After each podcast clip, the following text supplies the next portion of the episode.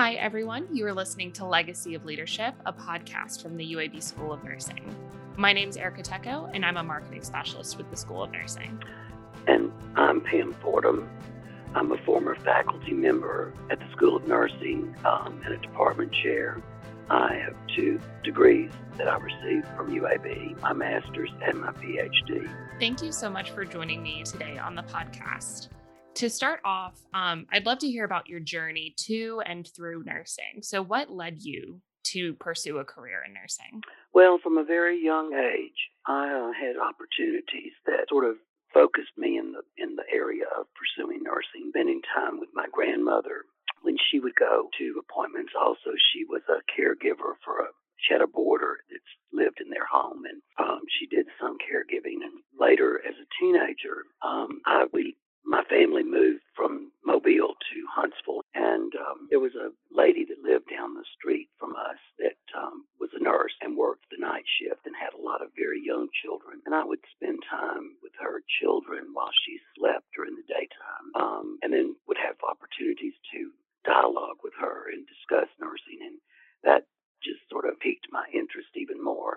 And while I was also doing that and in high school, Red Cross had a program for teenagers in, who were interested in pursuing nursing or a health career to volunteer. And I did that um, at a hospital in Huntsville with another friend of mine. And we did little things like, you know, change water uh, pitchers, take flowers to patients, check on things that the nurses needed help with. Very simple things, but it gave me an opportunity to observe and shadow nurses. And that really got my interest uh, increased. So I chose to go into nursing and started out in a diploma nursing program. Which, and then I finished that and went to work in, uh, in a hospital working in the labor and delivery area.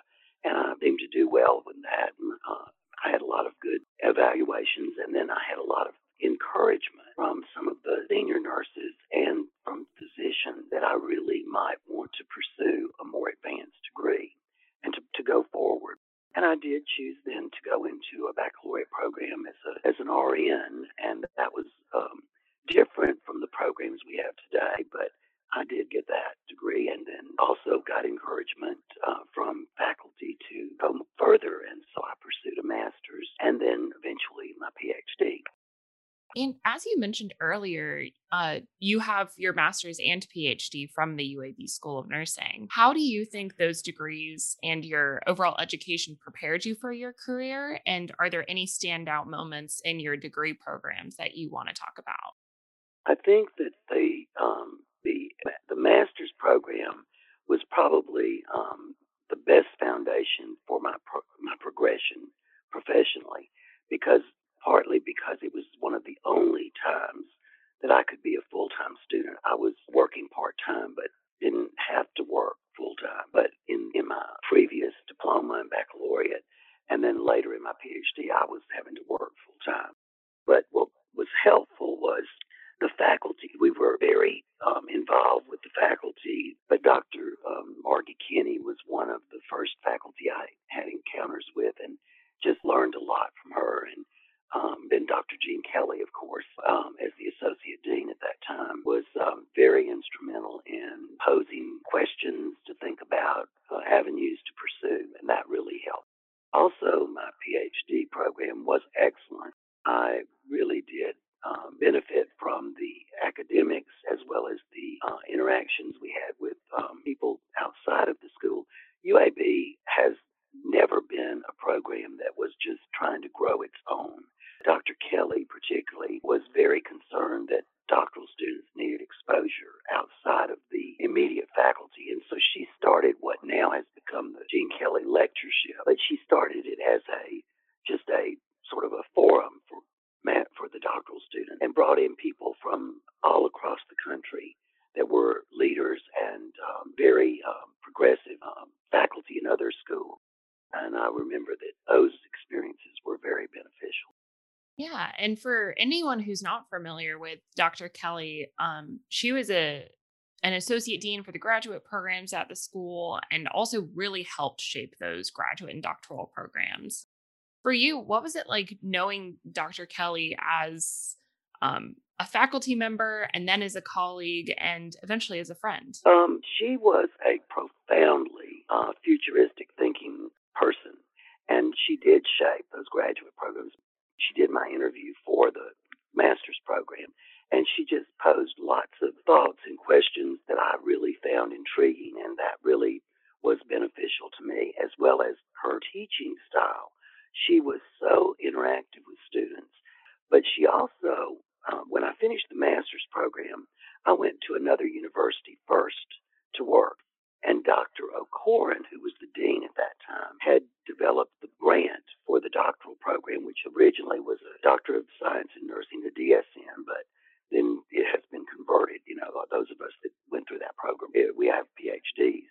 But they called me while I was teaching at the other university because they were going to start the program and um, wanted to have some input from other stu- former students. They also wrote a grant. Dr. Kelly wrote a grant for the outreach program, which um, she was very, very forward thinking in that that venture and called upon me to give input for that and for possible teaching opportunities. So she really was um, amazing in in her forward thinking and, and her um, abilities to move, particularly the school the UAB uh, School of Nursing to be the premier institution, not only in the state, but in the Southeast region. I agree. And the outreach program you mentioned, that's the uh, RV that went around, correct? Yes. When I was in school for my master's and, and, and for many years after that, you know, or before that, UAB was the only school that had a master's program. There were a few other programs in the state had developed baccalaureate programs, but they didn't have master's opportunities, and so faculty either had to go out of state or or work out, take a leave or whatever to get a master's. So that was part of the plan for Dr. Kelly was to provide this program, uh, offer the masters in an outreach effort, which would go to targeted satellite sites. The sites were uh, Mobile, Montgomery, and Huntsville, or Decatur originally, um, and then later opened the Gadsden site. And the, part of the innovative thinking was to do this, she would have an, R, have an RV purchase that could be used not only for faculty to travel, but even if they needed to have conferences for students. This was like the office for the faculty. And so this was a great opportunity.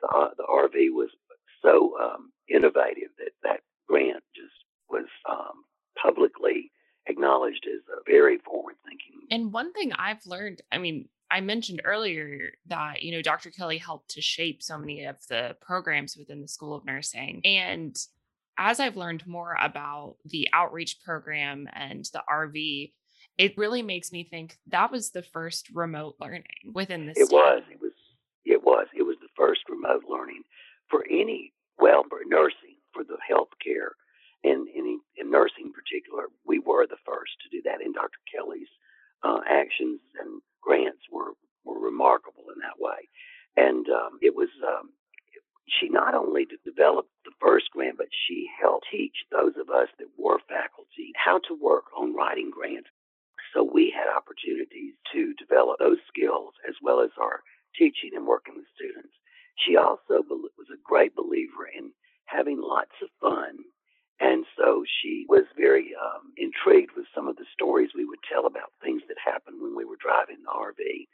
I know there was one story that I did uh, enjoy that some of the faculty that went. I went to the Gadsden and the um, Hunt, the Decatur site, and um, actually she called me to set up the Gadsden site when I was at the other university. And then there was another two faculty members that went to Mobile and to Montgomery. And one time the people from that went there to Mobile somehow had a late Friday class and decided they would just go over to the beach and spend the weekend. And she gave them a hard time, but they they they were okay with it. She was okay with it, but it was kind of uh, an interesting little side story. Yes, I love to hear that. Um, it's one of those bits of they were doing such important work in reaching these individuals who otherwise might not have been able to access a master's program, but they got to have fun while they did it. And then many of those that pursued their um, masters through outreach later applied and when the doctorate when the doctoral program was approved, they came back, you know, and, and wanted to pursue a doctorate. So that helped build the faculty across the state for the other programs, and it helped other programs open. Um, for example, I know that um, the Capstone College of Nursing at University of Alabama was actually opened by some faculty who had um, been through the outreach and doctoral program. Oh wow, that's so interesting. Uh, definitely a lasting legacy, a lasting impact on nursing yes. and nursing education. Yes. When the outreach grant finished and I was sort of transferred to a full time position on faculty in the school on campus, she was very um, supportive of all faculty, but I remember having, she provided me to do other things like writing those grants uh, for educational endeavors and, and working in other capacities as a faculty member in uh, service and in research endeavors. And it helped, it helped in my progression and professional uh, goals. It also was very instrumental for me in developing a good friendship with Dr. Kelly, which continued um, for decades. We also, while I was a faculty member, she helped me grow in my work with associations, and we wrote a proposal to develop a um, commission on nursing for the state. It was during that time when there was a lot of specialty groups were starting to form, and there was, of course, the Alabama State Nursing Association, but there was a real need for that uh, coalition of those groups that were specialty groups as well as the main nursing organization to work together. So she and I wrote a proposal for that, got it passed and incorporated, and we worked as the original um, chair and co-chair of that. And then, of course, as she really progressed um, in her aging and, and all, I did spend a great deal of time with her the last few years that she lived and was with her and her family at the very end of her life. And that was a very sad but very special opportunity that I think I was blessed to have.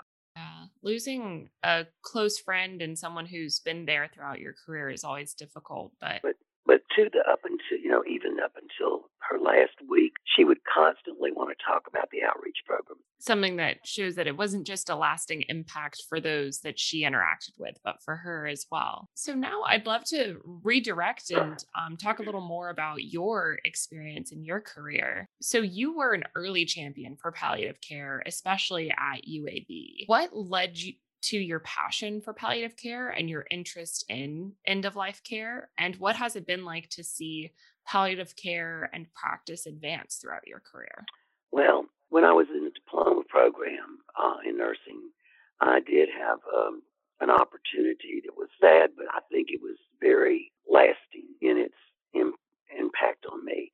Was a uh, patient that we had that um, had gone to surgery for uh, having part of his lungs re- removed, but he coded on the table and they um, revived him and this was during a time before we had really CPR and we didn't have a lot of current technology. And um, I was in a classroom and one of the instructors came to the door and pointed to three or four of us and we thought we were in trouble. But what it was was she wanted us to see this new fancy cardiac monitor. It was huge. And we went up to the patient's room to see this because this was new technology that was, you know, there were there were monitors in the ORs, but there weren't any that we didn't have CCUs. We didn't have ICUs. We treated patients in regular rooms that were critical, if they were critical. And so I walked in the room, and of course, we were supposed to be looking at the machine, but I looked at the man, and he had tubes coming in and out of every orifice that he had, and some they'd made. And he mouthed the word, please let me die. And it was just, I just was I was impressed that we were going to have this technology, but this man was suffering, and it was very obvious. That was part of um, the initial about palliative care later, but um, didn't really put it together. But I also took a lot of classes in my baccalaureate and my graduate programs that really were more social, psychological, for elective types of things that that laid a foundation. And so in the mid 70s, we really saw um, the technology advance and we were really, really pushing the limit to keep people alive. And it, it's important to do everything we can, but there, we got so carried away with the high tech that we sort of lost some of the things that were important for comfort. And, and I don't mean pain control, I mean comfort spiritually, emotionally, and other ways. Mm-hmm. So that was also during a time when the work of Cicely Saunders in England with the hospice movement and Dr. Elisabeth Kubler Ross and others, and Florence Wald, who was very instrumental in this country in nursing. She had started that movement toward more home care and hospice. So I was sort of looking that way, and and so my dissertation actually did focus on grief and grieving and bereavement, and so that sort of was a foundation. Then, as I progressed in my faculty position after I received my doctorate, I had a doctoral student who wanted to look into an area of end of life care and bereavement. And coincidentally, we had a faculty member in the School of uh, Medicine who had just uh, received a, a, particular scholars option to study more about palliative care and medicine. Mm-hmm. So um, the student and I got together with that faculty member in the medicine. His name was John Schuster, and we um, began to meet him. She, he was on our doctoral committee. And then after that, John and I began to really focus on the need for palliative care and how UAB was a prime place with our innovative faculty across the campus collaborative ventures. So Dr. Um, Schuster and I started working on that, and we worked with our deans, Dr. Booth at the School of Nursing and Dr. Deal at that time. William Deal was the dean in the School of Medicine, and we swayed them. I mean, it didn't take a lot, but we took a little endeavor to begin to talk with them about developing a center for palliative care and where there would be an interdisciplinary, particularly with medicine and nursing, but we incorporated um, psychology, um, pastoral care, and and then eventually we did other things. But we were able to put that forward, um, and the board of the board of trustees approved it as a clinical or educational center. And what we really did was we said, you know, we will be a blazing star in this way, and it has come to be. UAB's programs in palliative care, medicine, nursing, and hospital are nationally recognized. They are part of a palliative care center program that sends people for training opportunities. Um, it's just been a tremendous endeavor.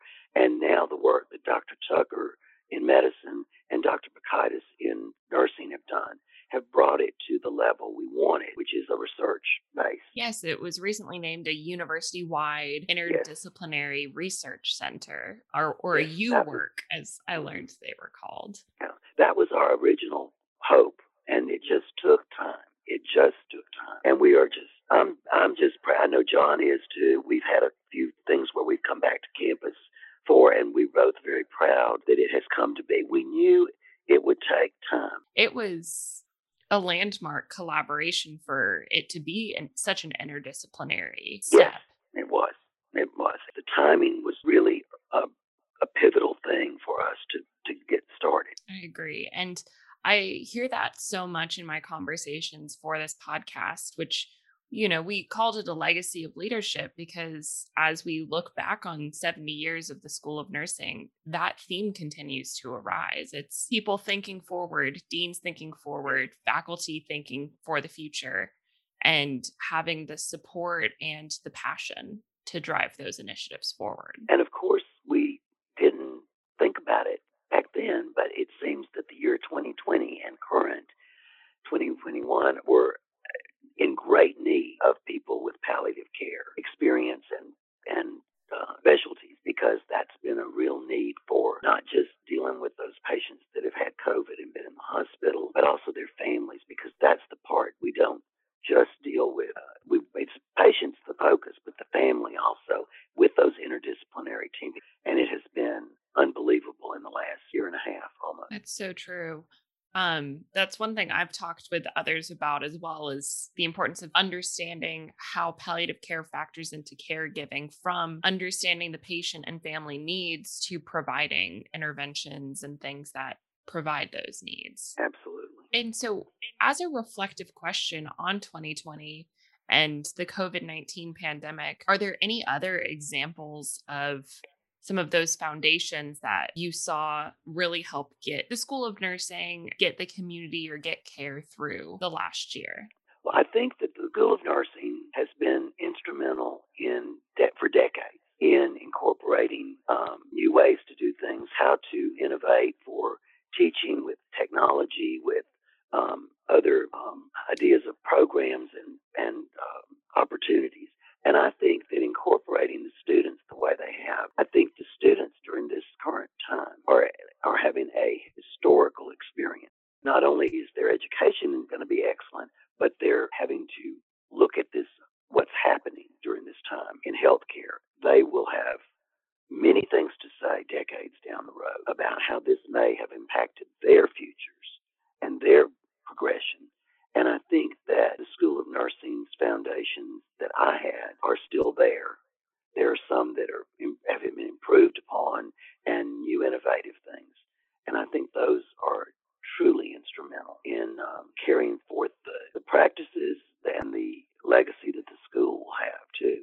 And so, one big goal with this podcast is not only to highlight some of our alumni and faculty and students and let people get to know them, but I also hope that it shows future nursing students or nursing students who are, who are early in their careers. I hope it shows them all of the different paths they can take in this field and all of the different ways that they can truly make an impact and leave a legacy of their own. So, as a wrap up question, what is some advice that you would give to a student listening to this podcast? What would you want them to take away and to carry with them in their career? I would say that they can do whatever they want to do. And if they have a goal in mind or, or a seed planted somewhere, they can get there. It just may take time and they may have to look at some different pathways and modifications but, you know, I didn't actually start my nursing career planning to do teaching, administration, developing a program, you know, that was totally um, futuristic. But along the way, I saw things that piqued my interest or made me stop and think about another option. I think that's wonderful advice and so true. It's being able to spot some of those opportunities as they come toward you and having the courage to dream what the next step might be. Yes. Well, Dr. Fordham, thank you so much for joining me on the episode of the podcast. I really appreciated getting the chance to talk with you. Well, thank you. It's been an honor to talk with you. Thanks for listening to Legacy of Leadership, a podcast celebrating 70 years of the UAB School of Nursing. Want more from the UAB School of Nursing? Follow us on Instagram and Twitter at UABSON or on Facebook at UAB School of Nursing. Don't forget to leave us a rating and review on iTunes and subscribe wherever you get your podcasts.